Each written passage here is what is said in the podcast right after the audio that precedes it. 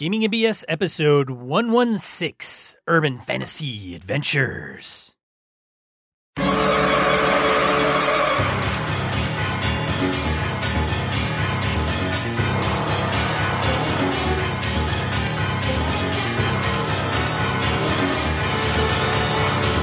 Welcome to Gaming NBS, BS, tabletop RPG podcast. I'm one of your hosts, Sean. And I'm Brett. Welcome back to the show. Welcome to the show if you are new. Good to have you here. so, Sean, we just got out of Thanksgiving here in the U.S. Did you uh, have you weighed yourself post Thanksgiving? Did you do a lot of damage? Dude, I have not been taking care of myself, and I'm down to 194, which is, I think, the lowest weight I have been. I don't know, in at least, God, I don't know, maybe 15 years. I don't know. Wow. Yeah. Nice job. I don't know what it is, man. It's like I'm not exercising. Neglected heavy drinking uh, for the win, right? I'm stupefied, actually. For me, uh, it's goofy because Thanksgiving is usually like this huge gluttonous thing and whatever. And because this is hardcore hunting season for me, so when I go in the woods, if it's 20 degrees out, like it was a couple times in Michigan and down here, I bring a ton of food and I sit there all day. So burning to calories, walking, dragging deer like I did last night, and so forth. I'm down 10 pounds from where I started in October. Between October to now, I am 10 pounds down. Yeah, normally I circle around 240. I'm down to 230, which is normal for this time And, of year. and you're looking fabulous, buddy. Fabulous. I know. I know. As are you. Yeah. So, well, now, now that we're done doing that, Age before beauty, I guess. apparently. All right. From an announcements perspective, EverCon is coming up in January. We've talked about this, or I've talked about this a ton of times. January is going to come. It's going to come really fast, folks. So, evercon.org, go out there, take a look. We've got Kevin uh, Lovecraft can help us do some games on demand stuff. We've got uh, Badger State Games tournaments. We've got video game stuff in that space. We got board games. We've got RPGs. Got Ken Hite coming. Dave Megarry, the guy who made the dungeon board game. A lot of cool stuff. So should be fun. Thank you, thank you. Any questions or anything? Hit us out on our different communities. Ask me. Um, feel free to uh, ask out at the Evercon Facebook page or email Evercon itself, everconllc at gmail.com. And chances are you'll still be talking to me because I'm the guy that mans those things most of the time. But anyway, hope to see some BSers up there this year. And Sean, we did do uh, we did update our patron levels. We talked about this the last couple times. Anything new and improved in the patron level world, or because I think the first goal was I have to do an episode without cussing. Are we close to that? oh, I should probably check. I don't. I don't believe so. I hope it notifies me because I don't go there every every day. But Oh, okay. yeah, we'll see. I don't know. All right. So, uh, so heads up. This episode 116 we have not checked yet. So I'll probably say shit, damn, hell, or fuck at some point. So there we go. Yeah, there you go. Just get them out of the way. Just get them out of the way. Get them out of the way. Any other announcements there, Sean? I thought I had one that I was supposed to comment on, but I don't. I, I, keep failing to put it up there. I don't. I can't recall what it is. No, I don't think so. John poached another guy from my office. That was kind of cool. It's all all, Damn recruiters. all part of the job. It's all part of the dance. It's all who the you know. of recruitment. It's all who you know or who knows you. Yeah, pretty much. Shall we random encounter it? Yeah. Do it. Random encounter element segment of the show where we field emails, voicemails, comments from social media. Got a few this week, a relatively a few, shorter because there's a bigger gap between shows actually, Yeah. Brett. So there's that's the reason why we have quite a few. And then we have so we've got Spencer, the mongrel, And a half hour later, we'll be back. with the rest Right. show. Tony, Chris, I think you read the mongrels last one. I'll read this one. So you start with Spencer and I'll go. Guy Carson, and Mumfrey. Mumfrey. Sweet. All right. Start her off. Okay. Spencer drops us a line on Google Plus. Link in the show notes. Hi, Brett. Hi, Sean. I'm planning on starting up a new campaign, which I will be co GMing with my wife. I'm usually the GM for our group, but we have a one year old, and it has been difficult to get my wife to play, get my wife playtime when she's handling the baby. So we thought if we take turns, we can each have time at the table. Do you have any recommendations for running a game with two GMs? Thanks. I had commented to Spencer out there, and I said, "Yes, I have done this in the past." And I asked him what kind of game he was going to run, and then I went out uh, deer hunting, and I kind of lost track of where everybody was and what was going on. I see some other folks out there had uh, talked to him about that. So here's a quick bit from my world: is that to me, Spencer, if I'm when I'm doing that, Sean and I were going to go co-GM something. One, I would pick a system that we both know really well. If we both say, "Hey, we're 5e guys," or we're Savage Worlds or Fate or whatever, we want to run this. We can both run it together. We both like the system, and our players will like it. Great, we'll go do that. I would try to or tend to run them, assuming one night is for one person and one night is for another person. Uh, if you go that route, like, hey, Sean runs the first one and then Brett runs the second session, you can do connected one shots, right? Where Sean takes the scene from the town um, when your dungeon crawlers are in the town, get the information, and then tag. Brett gets tagged in. I take over and I get them to the lost keep of Sarac, the Demilich. Great. I get them through that. Um, pass it back to Sean and, and so forth. You kind of walk your way through a storyline, passing notes and what else you might have to do there. Now, if you're actually talking about co GMing during the same session, right? Sean and I both behind the screen, you and your wife, Spencer, Spencer, Mr. and Mrs. Clark behind the screen.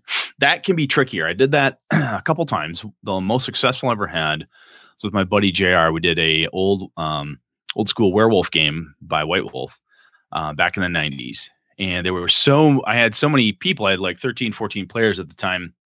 And it was a kind of a, kind of, kind of a, is a, well, if anybody's ever played it, you know, it's fairly convoluted and has a lot of math and just annoyance to it from a system perspective.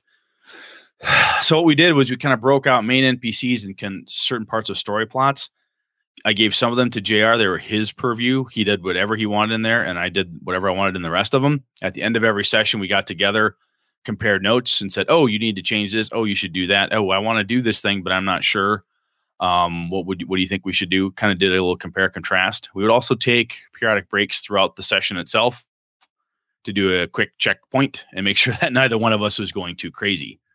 But I think it can be um I think it can be a lot of fun and can alleviate some pressure. And as long as you don't try to go into some crazy in depth conspiracy thing where it's really sometimes that shit's hard enough for one man and woman to balance, right? Some, you know, if I'm doing this thing, I'm doing it really well. And Angela's a really good game master. She could do the same thing really well, but she and I both trying to kind of be on top of each other with plots and who's in charge of different things, depending on again the story you're running or the system, it can be complicated. So I guess um, my first question was, what system are you running? Um, I would say pick one you both like, and number two is, are you trying to each run at the same time, or is it like alternating sessions? And from there, I think we could make other recommendations or stuff. Sean, have you ever done that? I, I did have a co GM opportunity um, some time ago where a buddy of mine and I were going to kind of handle that. But what really ended up happening was I ran the front end and sat down with the group, presented everything, ran it pretty much like a regular GM, and then he did all the prep work. So he gave all the maps and the encounters and the overall plot, and I just presented it, a lot of handouts and all that. So he did all the legwork.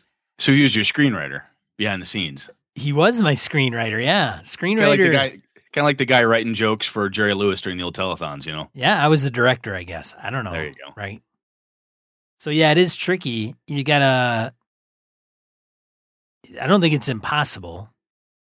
People do it. I think you just have to have it organized well. Absolutely, and I think if it's if it's a matter of you know you both want to do it at the same time, as I said, versus tag one person in, tag one person out, or somebody does the prep work, or however you want to do it. The other piece is that if one of you is in front of the screen at some point while the other one is behind, um, my preference is usually playing an NPC, like a shared NPC. If Sean and I were doing it together, we'd say, "Hey, look, we're both going to be, you know, Morlock the Mage, and Morlock the Mage is our NPC. We know how he should operate here, and we will play him with the group. Um, that way, we're both passing the same person back and forth. We see how he plays, what he does, and all that good stuff and is very clearly an NPC and he doesn't steal the limelight or anything crazy like that. You make sure you don't do anything silly that way where suddenly the game master's NPC, the GM NPC is like the coolest mother on the planet. That's not fun. Yeah. Anything, anything else there? No. All right. All right. Let me take a drink here. Mongrel's coming. Hang on. Ah, Sean, you're, steal your nerves, my son. All right. Dear lads of gaming and BS, I refer to episode 115, Gods and RPGs, and just want to say, since that episode posted, I've received vision signs and otherworldly messages. You lads are currently on the shit list of the gods. Well, whatever. Been there. Yeah, I think you know, as I've said before, if you're doing something you don't receive a cease and desist, you're not trying hard enough. So I think this is in gamer terms the same effect. So we're doing it right. Yeah, no bad publicity is always good publicity. Yeah, no such thing as bad publicity. Yes, that's the the saying. Yep. So entrusted with the sacred task of finally giving the deities their just due in fantasy RPGs, all the pantheons felt you have dropped the holy ball. So let's start though with what you got right. Oh, that's nice. He's gonna let, let us know we did something. We got something right. Yep, it happens once in a blue. Sun shines on a dog's ass every once in a while. Yeah. You are correct when you say that using real world religions in game can be fraught with danger regarding upsetting or offending players. At your own table, this is easier to judge as you know your players, but at a convention, you'd be dicing with random encounters of the spiritually offended if you started adapting real world beliefs to game settings. I maybe agree with that. It's potential. Um, when I should, well, I just, I guess I'm saying it's not. He seems to think it's more dangerous than I do in that case. But well, he's agreeing that we did it well. Oh, So true. This okay, is something yeah, we touched already, on. already, we touched on, and he's saying yes. That's a very good point. uh, I was in defensive mode there already. Sorry. Yeah, I just, Let- I was ready to fight back. let the guard down, man. Let the guard down. All right, all right, hang on. Let me loosen back up here. All right. While the use or even the notion or mention of gods in a modern or science fiction game is rare, they can still have their place for the setting to feel of a place or NPC if those places and people are religiously oriented in some way, as you alluded to. Nice work, lads. Now let's talk fantasy. First, Sean P. Kelly gets the BS call. Dude, give me a cleric player a number of passes. give me a cleric player a number of passes to ignore or even offend the deity their character is quote unquote devoted to and receive all their gifts and powers from? Oh, hell no. A cleric, paladin, or other priestly type that goes against the express teachings and modus operandi of their deity and church is not something they should just get a whoops, my bad, I'll do better next time on. You want power? You walk the path, buddy. Admittedly, Well, wait- there will wait be a minute. varying degrees. Wait a minute now. I did Oh. mention that. True. I said, hey, if these guys dick around and they're not doing the the calling, that you know you can strip them of their powers. It may be a heavy hand, and some people may not like it. So if Mongrel disagrees with my levity, like maybe not heavily enforcing that, then I can understand. But Yeah, I think uh, I think what we're seeing here from our down under brother is that he is more of the look. If this is what you're into, you're going to get hit up front uh, and hard. And I think what we had stated, and I still believe this, is that as long as the players know that up front, they're like, look, this is how clerics work in this world. Um, you don't get loosey goosey. Don't be a dickhead about this because if you are, you're going to get a you know dieterial smackdown. You didn't want me to read this because you didn't want me to try out my New Zealander accent, did you? Maybe. I'll give you the last half. Admittedly, there will be various degrees of sin or offense, but there should always be a penalty that matches the uh, the value of the transgression. No free passes and no turning the other cheek. If not for the sake of the worship deity's reputation, then do it so the players respect and uh, the cause and effect parameters of the setting they're playing in. Well, So the last thing I'll say here, though, is that that again depends on how deities work in your world, right? yeah, they could be all forgiving. Yeah, I mean, if you uh, worship a deity that is like, oh, you know what? Oops, my bad. Hey, dude, just careful, easy now, easy now. Not all deities are thunder, lightning, and death, right? They're not all just going to come down and wail on you. Some of them are quite forgiving, I would assume. Yeah, I think there's uh there can be a trial period. It can be whatever you want it to be. You could be heavy handed, you could be trial period, you could Yeah, yeah, I mean, whatever. Kind of run the show here. exactly. Yeah. All right, now he's coming for me, Mr. Brett B, Mr. Young Brett B. Ooh, he thinks I'm young. Gods are a major component of all fantasy settings. In many instances, they are a driving force behind, well, everything that happens in the setting. Admittedly, some fantasy settings and stories give the gods a hands off approach to the affairs of mortals.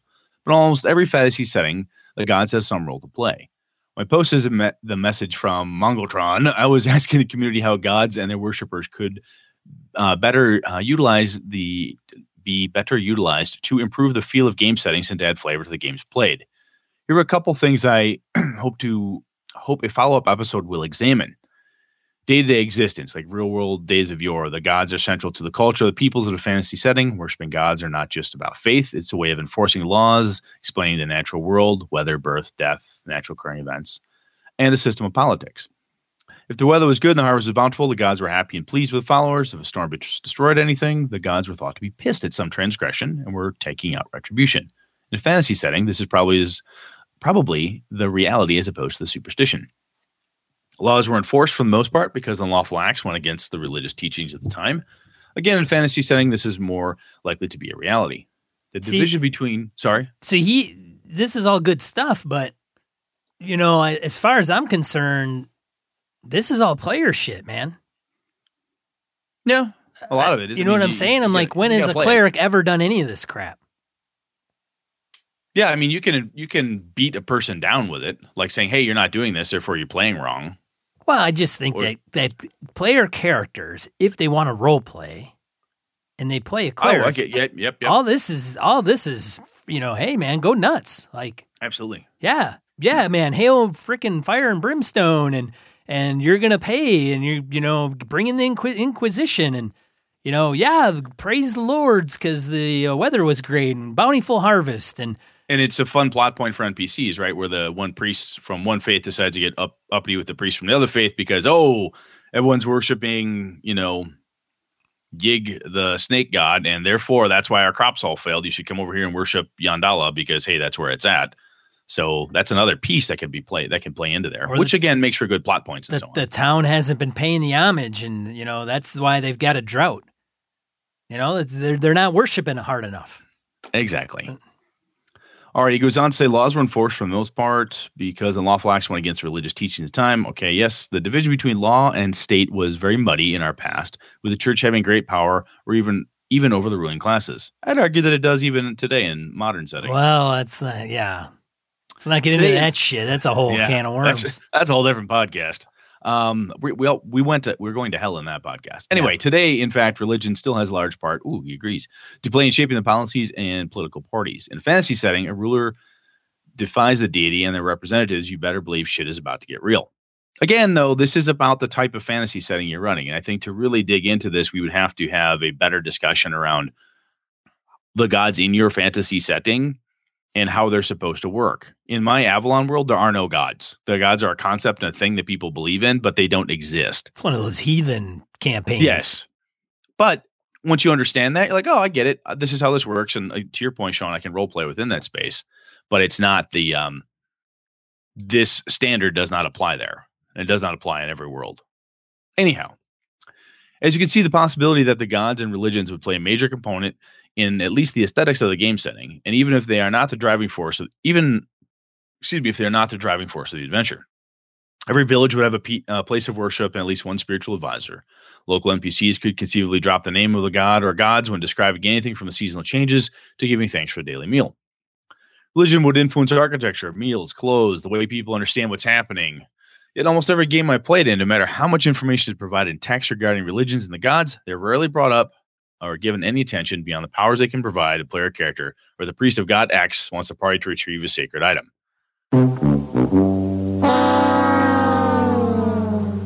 So that tells me that you, Mongrel, are the person in that game group who gives a shit about it. Nobody else cares. Well, that's just it, right? That's kind of like to, that. That's your earlier point. It's role play. If the game master doesn't make it a thing, it's not real because reality is at the table. If it's in a write up, no one gives you shit. If it doesn't happen at the table, I think it's a tango, man. Two to tango, brother. yeah, I mean the game master's got to bring it, and the players have to say, "Look, I worship this deity, and uh, Indala is all about hearth and home, and uh, my little halfling self is not just going to go help out Muradin. That's just not how this goes."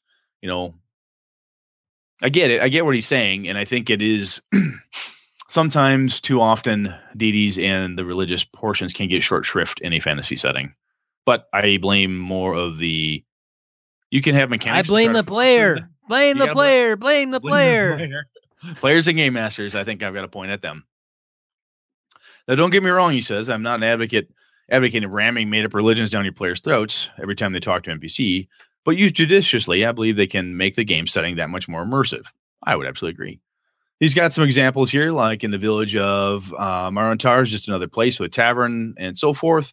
um, really comes alive. However, if the tavern bar has an always full tankard of ale on display to honor Cymax, the goddess of the harvest, so she continues to show her people favor with bountiful hops harvests, woe to the idiot who tries to get a free beer. The store in the town refuses to sell or buy any meat products on sim days, and no one would in the town eats anything but barley broth on that day out of respect for uh, Cymax.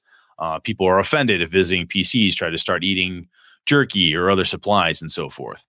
Blacksmith stamps everything he makes with the mark of Carmaron, the god of steel and forges. he sings a song of worship as he works. Uh, Blacksmith, Blacksmith is a perfectionist. If you dare insult his work, he sees it not as a slight to him, but to the deity as well.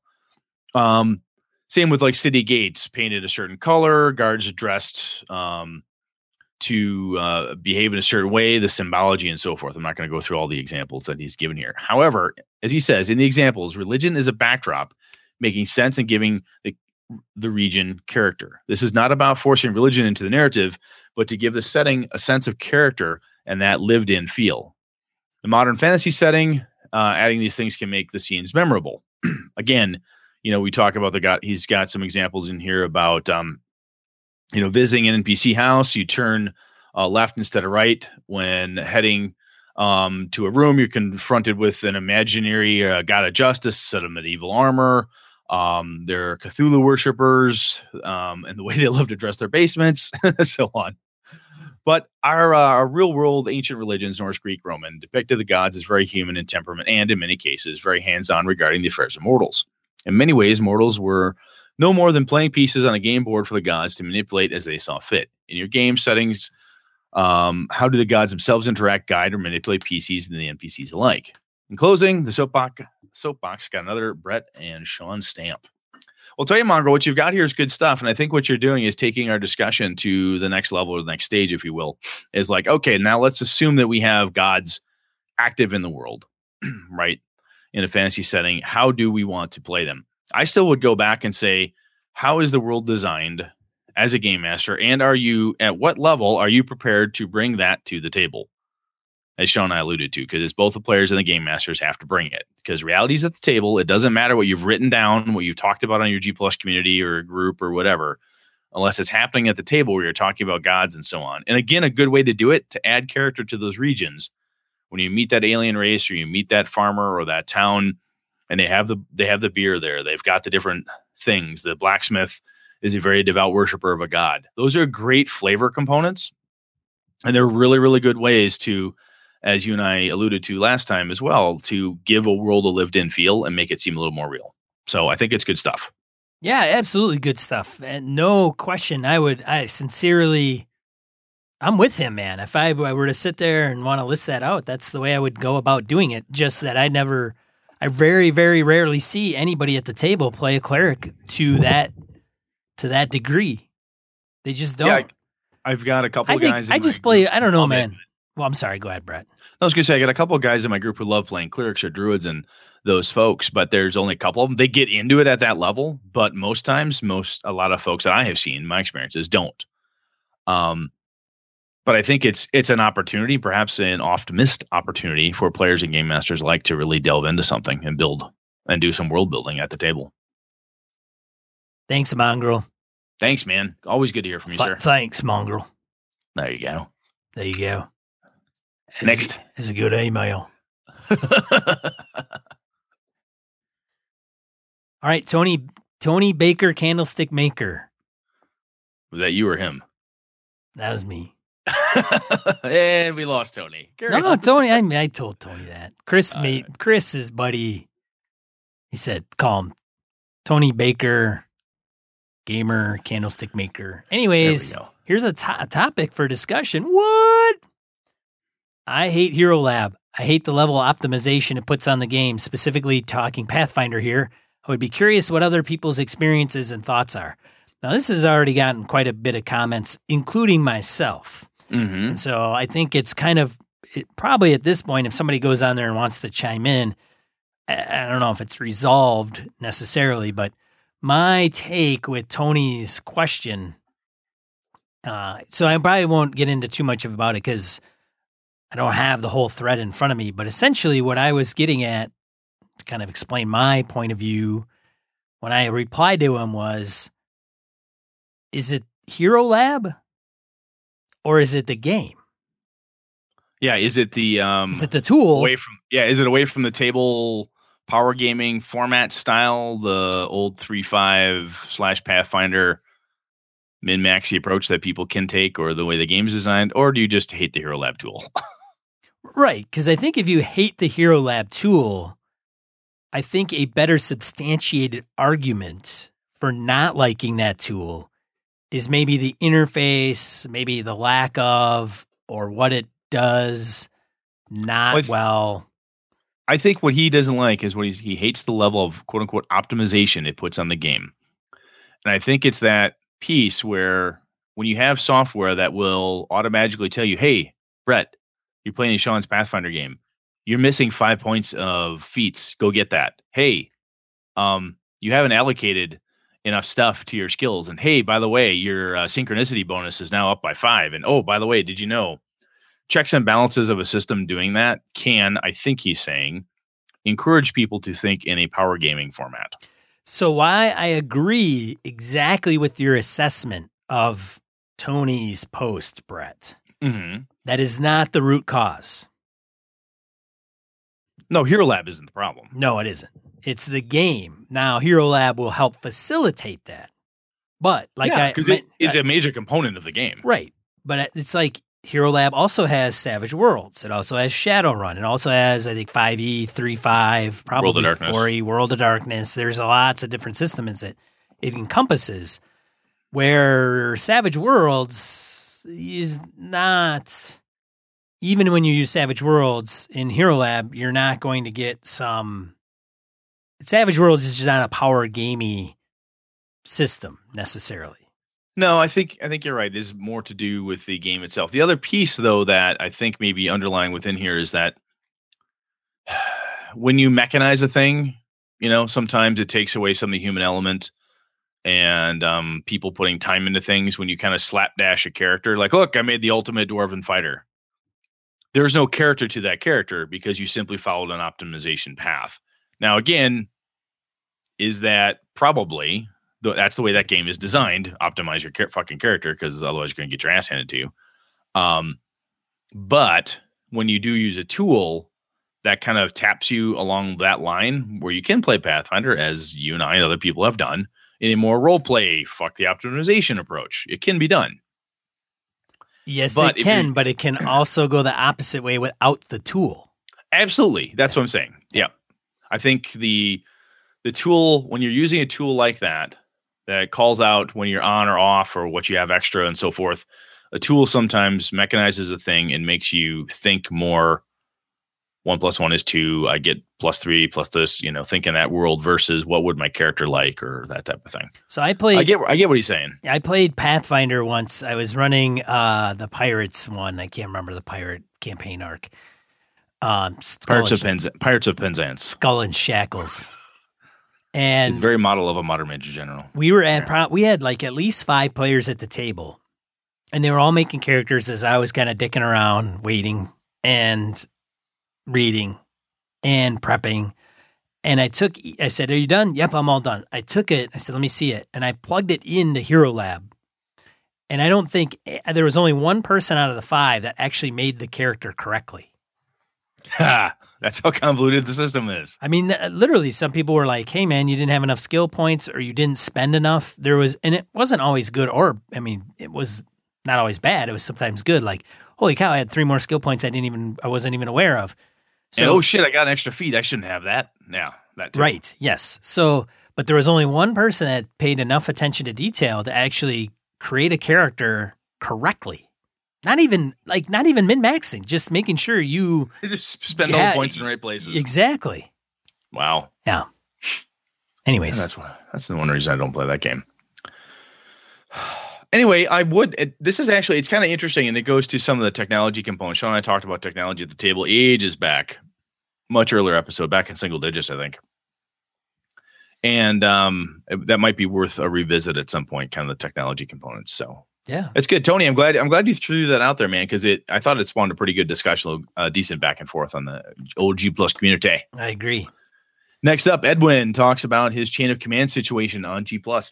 He said, We've been playing an Achtung Cthulhu game over the past several months. It's been interesting to see what happens to chain of command as commanders die and the rest of us are far away from communications. At one point, the British Special Forces team that was being led by a 12 year old Tibetan boy, um, having the deaths and splitting the party, have allowed the lower ranking members to take charge from time to time. And when we're all together, we've managed to provide advice to the leader and then enjoy taking his or her bad decision as we march ever onwards towards our doom.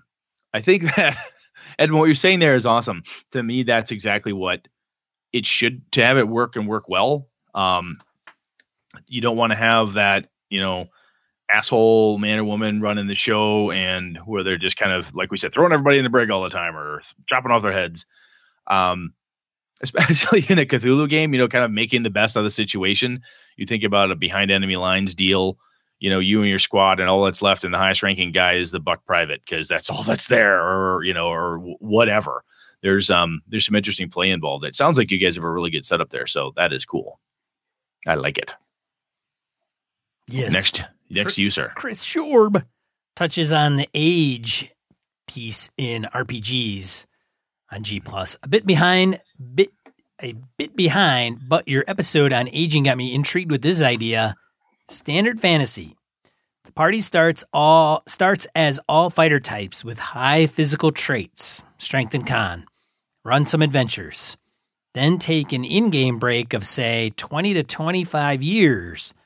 Come back and the party is reunited but all spellcasters. Subtract some from their physical attributes and add to their mental, int, and wisdom. They've all changed in the interim to be able to harness arcane technology or primal or divine power, or if playing 4E, a warlord. Nice. They'll, they'll be multi class, and that will be great. I like that idea. That's really cool. That could actually be a fun, um, fun like a two part con game.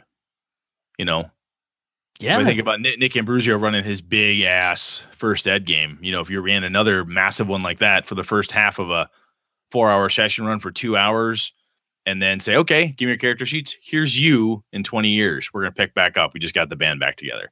That would be a lot. Uh, that would be a lot of fun, not only at a con game, but I think that's a damn good idea, Chris. I like it. I will probably steal that idea and use it. All right. Uh, on Twitter, um, Mumfree999 questioned us and said, Could you recommend the best edition of Vampire the Masquerade to get into for a beginner? I want to try that game. Whew. Uh, well, I would say um, through RPG and get the 20th anniversary edition, and that is where you start. That's the best variation. It's the cleanest rule set. It has the nicest compilation of kind of where things are. I think that's the best one to go with. Uh, Papa Joe Swick, if you're listening to this one, step in and tell me if you agree or not. Joe and I uh, both share love for the older uh, White Wolf system there. But I believe for a beginner, the 20th anniversary edition would be the one to go with. Sean, what would you what would you do? I defer to you, man. I, I'm no no World of Darkness history experience exposure. Why why that one, Brett?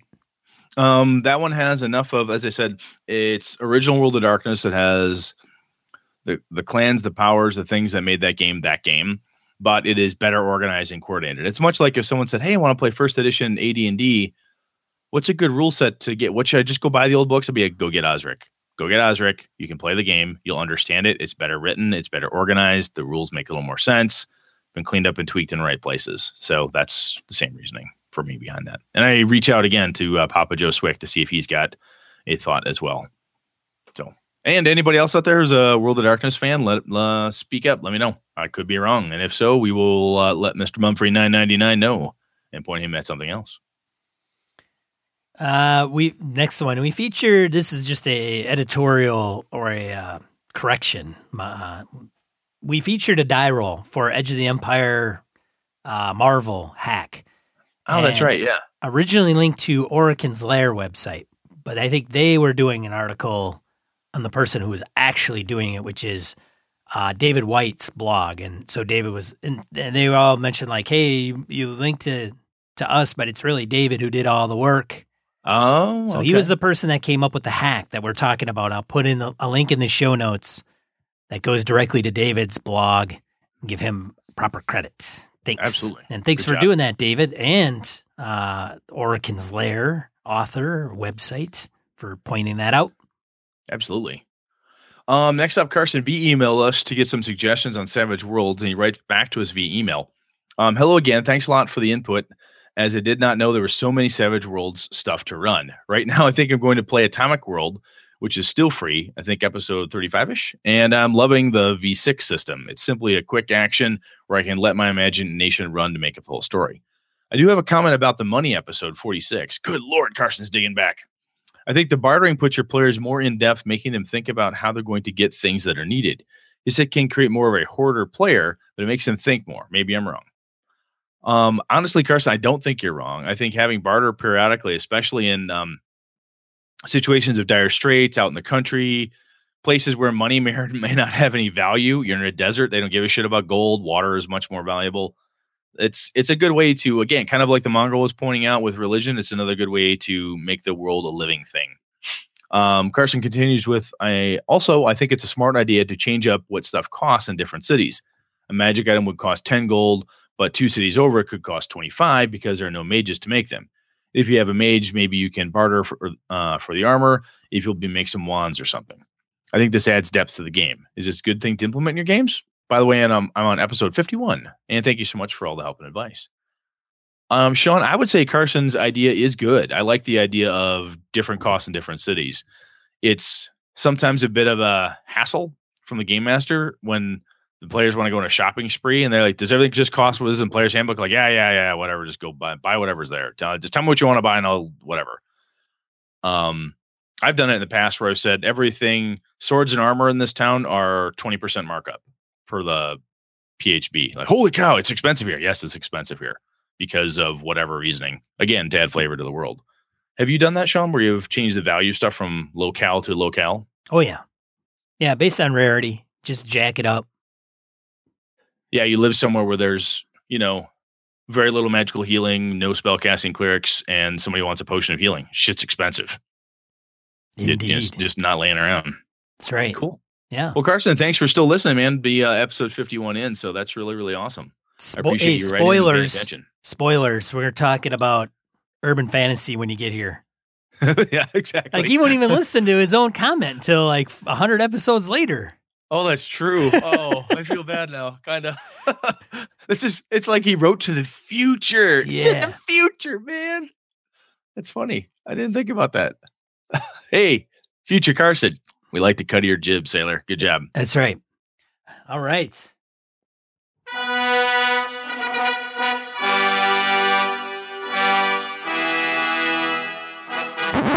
What urban fantasy adventures? Yeah, we've talked about. This kind of ties into a couple of different things we've talked about, like different towns and locations, and kind of as Carson was saying. And again, he won't hear this for another year, or how long it takes him to listen to us um, until he gets sick of our shit and comes back. Anyhow, talking about uh, urban city adventures in fantasy games. want to stick specifically in the fantasy realm.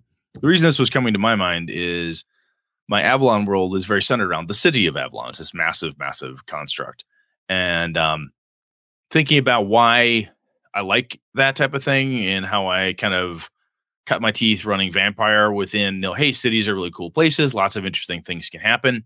However, sometimes in my fantasy games, people are like, oh, I don't like city adventures. All you, you always the always this, always that.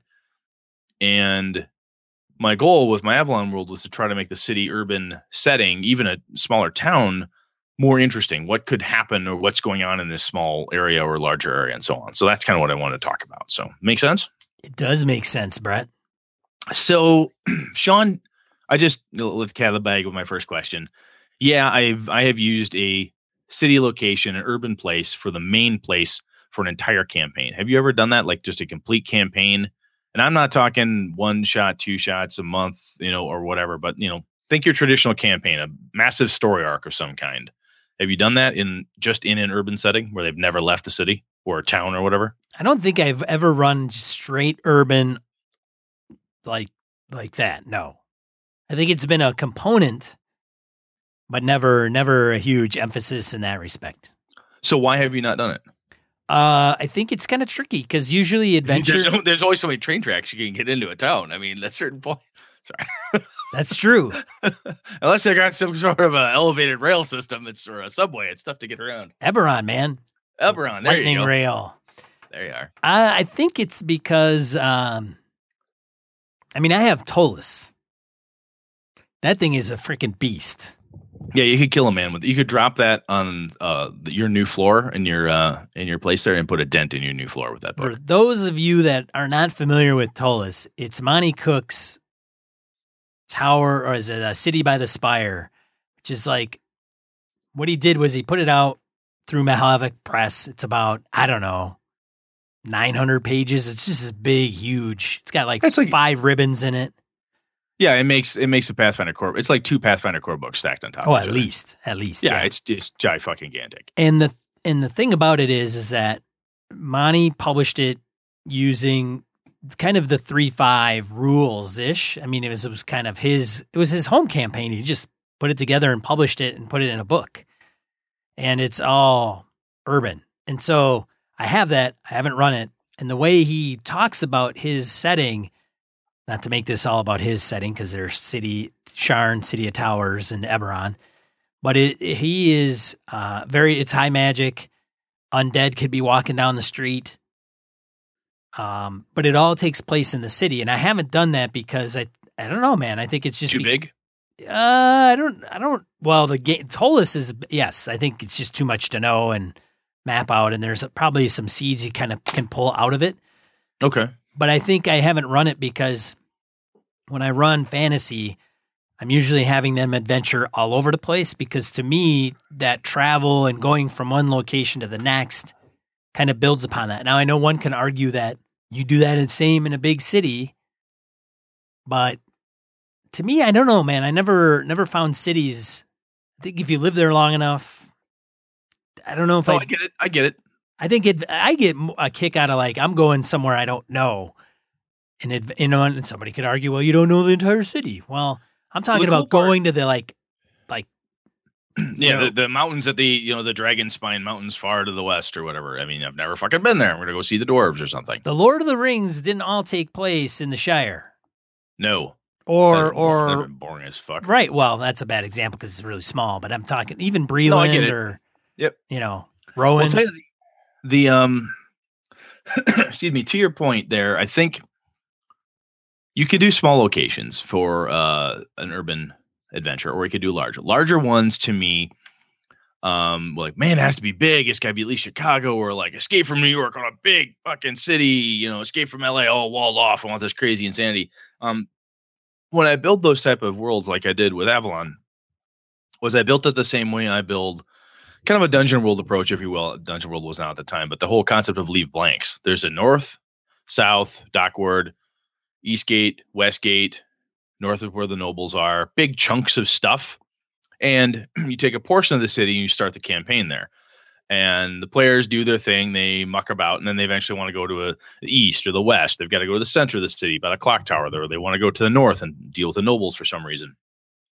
And then you, much like, excuse me, like a Lord of the Rings or a Shannara or anything like that, where fuck Wheel of Time, you take your characters and you push them across the city, and then you develop pockets of it as you go. You don't have to do a Monte Cook Ptolus um, and build everything where it's all detailed out or all this great information. You can build it piece by piece as you go through. I learned that through the old uh, first edition Lankhmar book by uh, TSR. It had Lankhmar itself as the city, and they had different sections of it that you could take your own. Um, I can't remember what it was called, but these little blocks of map that you could uh, cut, paste, spin, twist into different places and make your own city streets and all this good stuff. Um, anyway, the if you want to have a really long campaign, I think the size of it really does matter. The larger and more diverse the city, the um, the more opportunities there are. If it's smaller, um, you have you tend to have to scale down your threat sometimes, right? A big threat to a small town are like five trolls. That's fucking bad. Big threat to a massive city, five trolls, they just send the army and they take care of that. That's not a problem. So if you go small, you just need to scale it down. And I think when I have run smaller ones, when it's uh, urban based, um, to be honest, the small ones tend to then branch out to the surrounding countryside, right? Because you're here in this town or this little village or this small city, and then there's the threat from goblins. There's a threat over here. So you need to go deal with a thing and come back. However, the core of it, it tends to be political intrigue and um, the politicking. The to point back to the Mongol, we've got religious issues in town. You've got there's a food shortage, all that type of stuff that can happen in a fantasy, you know, quasi medieval setting. Um, that stuff happens. Then the player characters have to deal with that in the city. It becomes a place where, yeah, you live there and you know a lot about it, and you may, excuse me, know damn near every nook and cranny of it. But there's always that opportunity when old man Jenkins dies, somebody goes there to clean out his house, and the kids fall through the the floor into a sub basement. Like, what is this? And uh, next thing you know, the player characters are slogging through some crazy crypt that happens to be underneath his house. So there's plenty of opportunities in urban areas to expand out. Does this make sense, Sean? It does, and I agree with you. I Okay. uh, I think the only difference, I think that's the biggest difference between any other type of adventure you want to run in fantasy and strictly urban Mhm. is that you do the the environment and surroundings change. So if you Mhm. don't play those up or you do, they're different. And then it goes to what you're saying about more of the intrigue and and the political kind of That was- pieces. absolutely. maybe, I- right? Absolutely. I cut my teeth on that, as I said, with uh, Vampire the Masquerade, when you'd have, you'd be in Chicago, Chicago by night, and the prince of the city is there, and he or she is doing these different things. You're all trying to, all these different machinations. You're kind of stuck in this city. You really can't leave. It's t- t- hard for vampires to travel. Um, so the political intrigue, the pressure, the pushing, the this, the hey, we're trying to, in a fantasy setting, we're trying to cut a deal with this dwarven group of miners, and then there's another group of there's a guild that doesn't want the dwarves in there and somebody's cutting people down or there's an assassination in the street you have to deal with or a rash of burglaries and so on. I think the cool part about your urban settings for me anyway if it's large enough or at least complex enough the people who want to run and play an investigative game where there's political intrigue they've got to figure out who murdered who what's going on what's this plot we have this magic box we found what's in the box? Oh my god it's this horrible thing. People want it what's happening? Um and then you're gonna have that player who's like i want to kill stuff. Oh my god i just want to fucking kill stuff. As you said in a city like Ptolus or new fantasy settings you've got ratmen you've got your were rats your skaven from warhammer you have uh, possibly vampires. I mean if you look at uh, ghouls people in my city of Avalon, food is food can be difficult to obtain in the winters and can be harsh, and people are very poor. Sean's I got a didn't cat. think I didn't think he would get mic. I didn't think he would get close enough where the purr would come through the mic. That's funny. Um, Deli. excuse me, but you can run into that stuff, and then when you want, you've got somebody who wants to. They're like, you know, what would be would be a good break here. Let's go crawl in a dungeon. Any major city is built on top of something else. Rome, Sewers. sewers, and the sewers lead to an ancient dwarven hold. They lead to a this. Beneath the city is a a dragon. Beneath the city is an undead sorcerer king who's waiting to return. Beneath the city is a beholder who happened, you know, steal something from um, Waterdeep, and you've got a beholder who's the crime lord of the of the town, or um, doppelgangers fucking around with the Bards Guild, or whatever's going on. So you have enough opportunities to thrust monsters in place have some cool oh my god knockdown drag out fights. The other thing for me um, as i've said before on the show i like lower magic. I don't necessarily like high end magic games uh, for my fantasy at least at this point.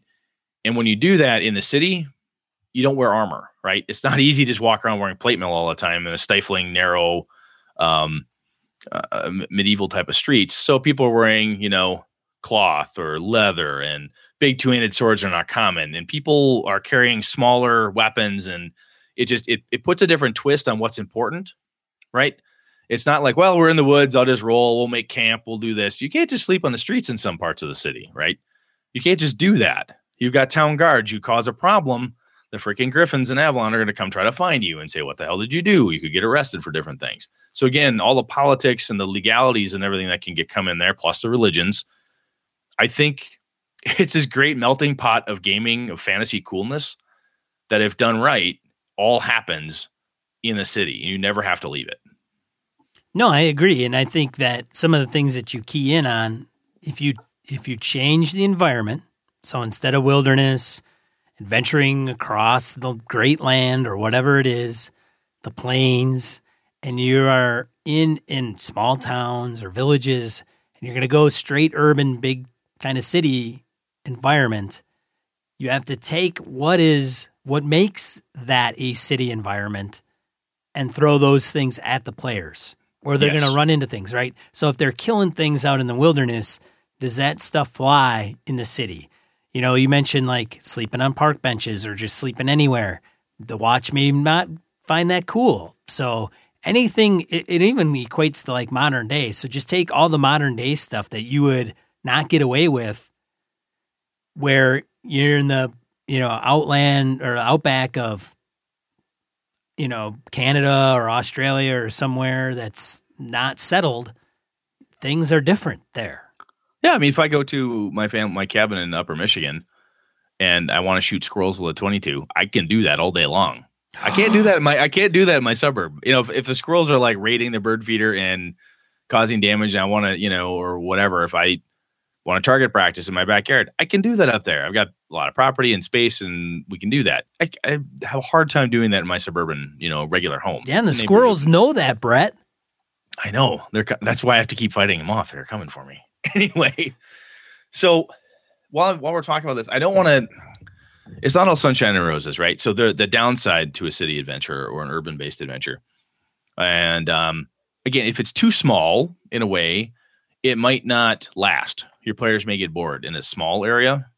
If they feel, hey, there's one bar, one you know, one bar, one stable, a mayor, and a and one church, it's going to be hard to keep people occupied and busy you can still have different types of intrigue. You could be stuck there. It could turn into what's this mysterious murder that's happening here. You may have to do an investigation and try to find out who's lying and talk to the uh, you know the hermit who lives outside of town. What what she know and so on. But one of the things that Sean just said that that really keyed me here it was the everything has the impact is very real and immediate.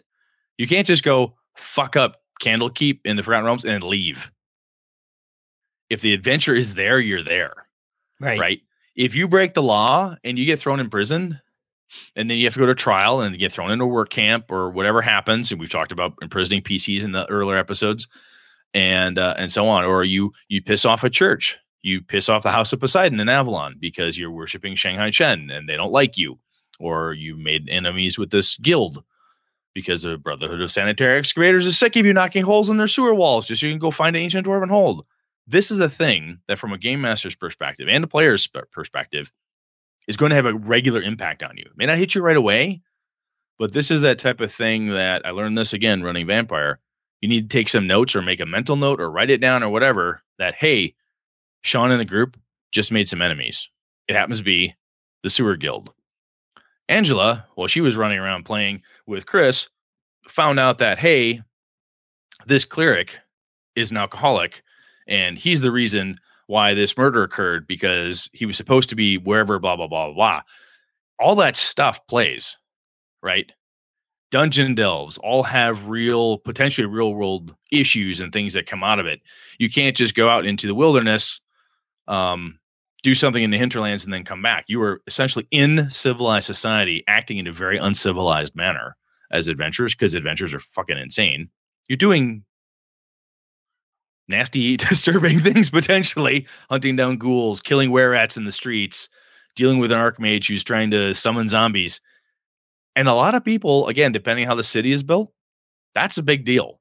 That's a big deal to have to um, cope with. And what's the society around you going to do immediately? Are you a hero are you a goat? That type of swing, the political component of it, um, to make it really seem real, you have to be willing to put that effort into it. Otherwise, it just becomes another place where you go through, you know, click on the guy with a bubble above his head and get a quest and go do a thing and come back and find the next one. You want to be a living, breathing thing. You've got to have the characters' fuck ups impact them and their good deeds impact them and so forth. Yeah, and you you got to throw the culture at them hardcore. I mean, absolutely, it's out there, absolutely. you know, laying around in the mud and dirt and all that stuff, and camping and dungeon delving out into the caves or whatever, spelunking, and then you're gonna make your way into the city. You get into the wrong part of the city, man, and you're gonna stink it up. People don't like, absolutely. yeah, they're gonna boot you out because you stink. Now, one way, as I said, building a large city, a large urban environment, um, or any kind of urban environment, honestly, is very similar to it's any other world building. Where if Sean's running a game and we're in this new city, you know, Everton, and we're in Everton, and Sean says, "So, Brett, um, what do you think they eat here in this section of town?" Um, well, I'm from here, so we eat a lot of fish and this because we're down by the docks and so on. It sourcing the table, as you said, for the culture components is really is really to me very important it brings the players in because you live here, right? And uh, Chris uh, looks at me and says, "Yeah, my guy lives here. He grew up on the streets. He's a he's a runner. He lives here. He's kind of a thug, but he's got a heart of gold and blah blah blah." Okay, you live here. This is your neighborhood. Um, what's the quickest way to get across town? Because well, you cut by grandma, uh, cut by Grandpa Thompson's boarding house. You go past the bakery and then hang a left at the blacksmith shop. That little piece right there, you know, we named three different locations that my player named for me that becomes real. And that makes it so that way if you're from a city, it helps you to establish the I've been here, I know shit perspective. So I really think sourcing the table helps to do that stuff to bring the culture forward.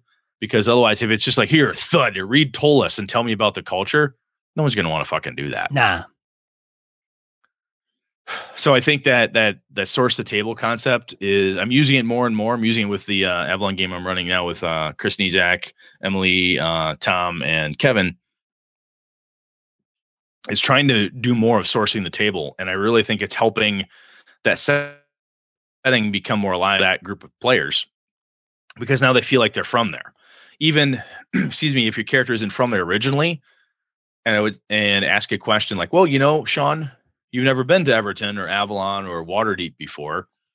Where were you from? Well, I was from Suzale. Okay, what's different here? What's the one thing that your character is in, in, shocked about? Well, I don't like the fact that they always, you know, they eat with their they eat with their right hand. We always eat left-handed. That just throws me every time we sit down to dinner. That's a weird, small, nutty thing, but it makes it real to you. It's a, like you said, a culture piece that really makes those urban settings come alive. yeah, man, good stuff. All good stuff. Like if you're Sorry, I, did, I, it- kind of totally, I totally monopolized that one on you. I'm Yeah, sorry. That's all right. No, but I think it's all good things that people have to consider if they're going to run a street urban, and even if it's maybe an a, maybe it's part of a campaign arc, but you're going to spend a good amount of time in that city. How do you incorporate that versus just Mhm. it's a city setting all the time? The whole campaign is going to take part in Ptolus or Sharn or Wherever. whatever, Waterdeep. Yeah. Is there anything about those cities apart from size, or any, is there something that makes you go, ah, it sounds good, but I would never want to do it? Is there something in you that, or a reason that you wouldn't want to do that? You, said you liked my ideas. but Is there any reason why you wouldn't use them? Come on. So I think tell the- me, tell the- me to my face, man. I think the biggest hurdle for a city, urban, and it. I- when we're talking city and urban, I'm talking like a good, like a large city in mm-hmm. fantasy. Okay. And I think the biggest challenge and biggest hurdle is that it can it can become quite a sandbox. And if you're not prepared as a game master to tackle the whims of the players, then that's gonna be that's gonna be tricky. That's a very good point. It's kind of like going to, um, yeah, show up with in New York City with five of your friends, and all five of you have a different idea of where you want to go and what you want to see.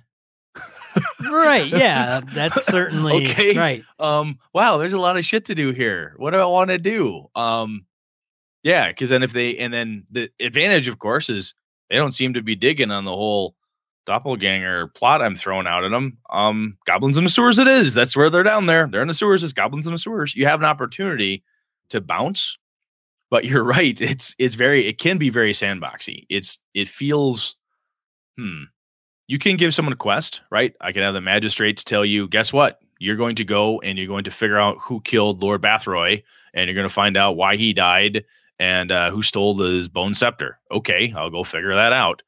Um, you can be that directive, But even then, someone says, "Well, I've got it. I wonder if I could sell it." There's like five thieves guilds. There's a thieves guild around every fucking corner here. I wonder if I could sell it. I don't even have to go back to the magistrate. Maybe I could get away with that.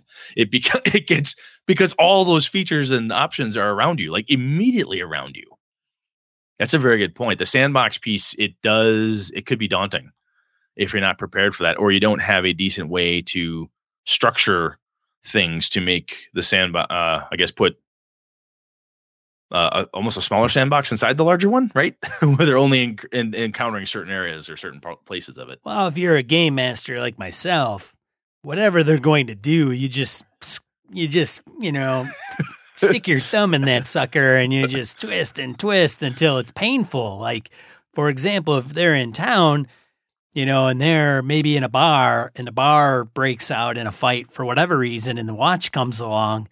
Wow, there's only a few people that are going to be guilty of starting the trouble.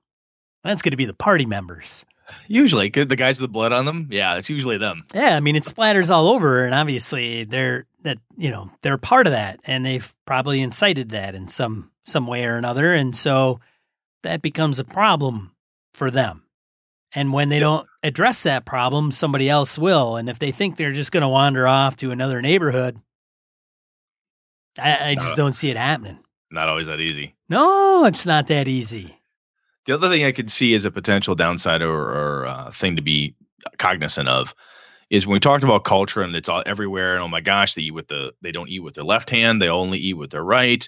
This is weird. Oh they have fruit at every meal. Why do they do that? I can't stand fruit but i gotta eat these damn grapes um, sometimes that's for some groups that's only fun once in a while you have to make sure in a city right so they go meet the elves you have a 15 minute little spiel of how crazy their feeding patterns are out here in the woods. Like, wow, that was, whoo, boy, those elves are kind of wacky. Off we go, go kill the Lich King. Um, but if you're in a city, at every corner, every shop, everything, every NPC, um, there's a level of depth you have to kind of gauge. Every time you encounter a new person or a new something, you don't have to make have it be a uh, a study in food habits in Waterdeep, a study in beer making in Avalon. It doesn't have to go like that. you can shorten things up, right? You could say, "This is what is this stuff? This this beer is really good. It's dark. It's got this. Cra- yeah, it's called button beer. It's made from these uh, death cap mushrooms. It's uh, you guys know this. It's wow, that's wow, that's crazy. Button beer. Damn, this shit crazy. Done. You don't have to go. Well, they also make another type of beer with a different type of mushroom. You know, fucking. You go too much into it, then it becomes me explaining to you how sexy cool my city is. And I said sexy cool again, didn't I? God damn it. Oh. Um anyway, um it becomes more me telling you how cool the world is versus you experiencing it. So I think you can less is more in some of those cases. Sometimes people want to dig into it. You could go for a while, but it doesn't have to be every meal, every shopkeeper, every everything has to be a 15 minute dissertation on whatever habits there happen to be. Make sense? Yeah, absolutely, man. Should we move on? I think, we we've, I think we've kind of beat this one. Yeah, if you've run a large urban campaign or a series of adventures that took place in a large city, and let us know some of the things that you might have had to tackle or the players threw at you that may not have uh, been in your prep book. Yeah. If you have other questions about it too, like I said, I've been doing this for a while now. I really like it. I have a lot of fun with it. I think I'm quite good at it. I'm having a lot of fun with it and people seem to enjoy it. Um, but if you have a question like, hey, I tried this, it fell on me. Have you tried that? Have you seen this or whatever? Um, source the group, hit us up with it. We'll be happy to talk about it in a in a call BS or something, or let us know on one of our social media sites and we'll we'll chat it out with folks. So come at us with the goodies. All right, you heard the cue. Now it's up for die roll. Two to four miscellaneous points of gaming geekery we want to bring to your attention. I've got a couple. Uh, Brett's got one. I got a couple, and we've got one. Uh, we got two from Azrael. Yeah, Azrael. He's all pumping that stuff out. I wonder if he's like, maybe he's like a secret. Like these are all his websites. They could be. all right. The only one I uh, found that I thought was really worthy for this crew out here is there's a facsimile now available of the Voynich manuscript is basically the untranslatable um it's these weird in, enigmatic medieval manuscript in its full form has been i think yale university yes they released a book that recreates it So go out there, take a look at it. It's one of those things that it's great electronic, uh, fun. It's um, no one can translate it. Um, they can't tell if it's a book of herbalism, is a book of alchemy. What is it? Um, but if nothing else, uh, it's it's really great fodder for a game.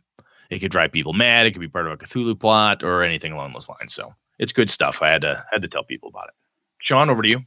Cody Lewis's YouTube channel, Taking 20, features Roll 20 Master Series. So, again, we've talked about Roll 20. Uh, it's come up on different die rolls. So, it, it, I mean, I went to Cody's YouTube channel. It's well done. And if you want to learn some things about Roll 20, uh, I would definitely take a look. And amongst other things, I think he even covers other things um, other than Roll 20, but definitely something to check out. Uh, number two for me, diversifying our gaming is a blog article on AlphaStream. Um, it just talks about what we can do to help diversify our our gaming and our hobby. Um, some of them are very um, uh, very deliberate. This is the word I'm looking for. Check that out. Uh, I think it's a good article that we should all just be aware of. And then uh, we've got a couple from Azrael. Yeah, he's give us a link out there to some paper minis online that you can get a hold of. They're um excuse me, got the link out there in the show notes. They're kind of the speaking of the Voynich manuscript and uh some old school stuff. This is your classic medieval um, city folk. You've got priests, kings, and so forth. Some nice looking medieval stuff. They're good stand ups. I like those. That was cool. Thank you, sir. The other one that he sent to us was a, I thought this was quite topical. There is a, excuse me, uh, Quasar Knights fantasy blog is where Azrael post, posted us to, or po- pointed us to, excuse me, a list of city-based source books for D&D and Pathfinder. Uh, Pol, uh, Tola City by the Spire um, image there. And uh, a little article here about different places. He talks about, you know, uh, Bard's Gate, City of Brass. Um, let's see here, Menzoberranzan, Midnight. Sean, you've got Midnight, don't you? I do have the Midnight campaign setting, yes. Yeah. Ghost Walk, uh, Greyhawk Adventure Begins, City of Stormreach, Vornheim, Complete City Kit, uh, um, Zobeck Gazetteer, just some cool stuff that's out there. So I thought it's um, connected to what we just said here. So hey, there you go. And Azrael, as always, man, thank you very much. You've always posted some really good stuff for us. So I should say, you know, not just Azrael, every listener we've had has given us some good stuff for the die roll here. Um, you men and ladies keep uh, keep giving us some really good stuff. Some of it I've not seen or heard of before, so keep it coming. This is good. Yes, much appreciated. Thank you so much.